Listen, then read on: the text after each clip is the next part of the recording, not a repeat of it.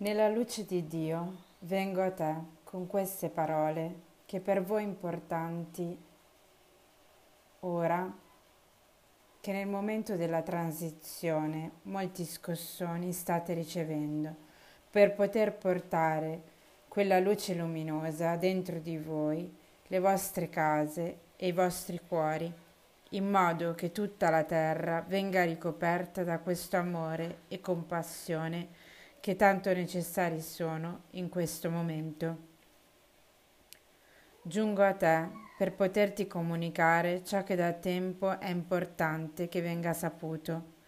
Quello che sta accadendo vi porterà passo a passo ad andare a contattare parti di voi sempre più buie e oscure, quelle parti nascoste che in nessun modo vorreste vedere né sentire perché ve ne vergognereste.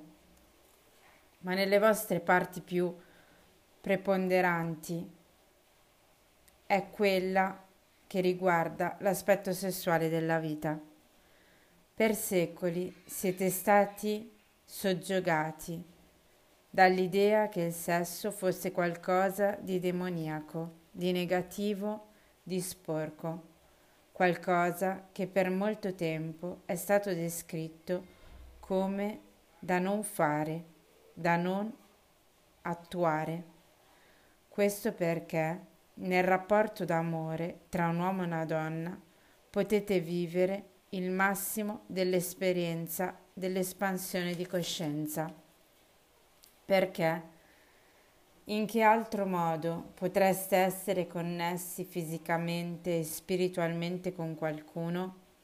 L'unico altro modo è durante una gravidanza, dove l'aspetto fisico e animico sono in totale unione, ma questo lo potete provare in maniera diversa, meno consapevolmente, se siete bambini e con meno trasporto se siete madri, in quanto le paure del futuro o di eventuali situazioni critiche della gravidanza vi permettono di vivere il contatto per poco tempo, in nove mesi di gravidanza.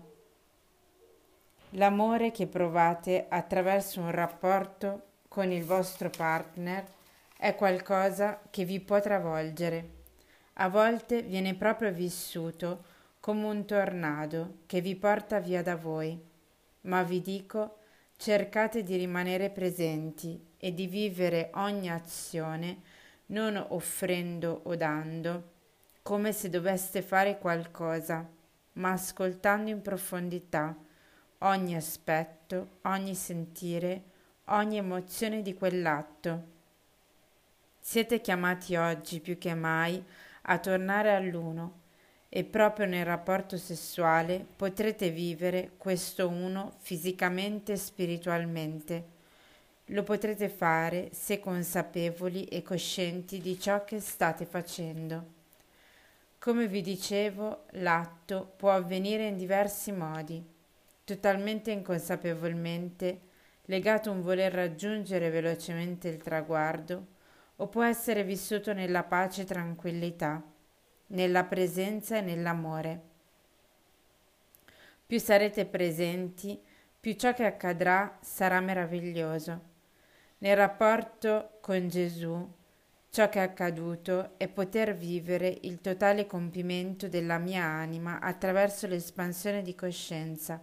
Ho potuto vedere e leggere tutti i codici che il mondo sottile tiene in sé e tutte le informazioni legate alle vite che stavo vivendo in altri piani di coscienza.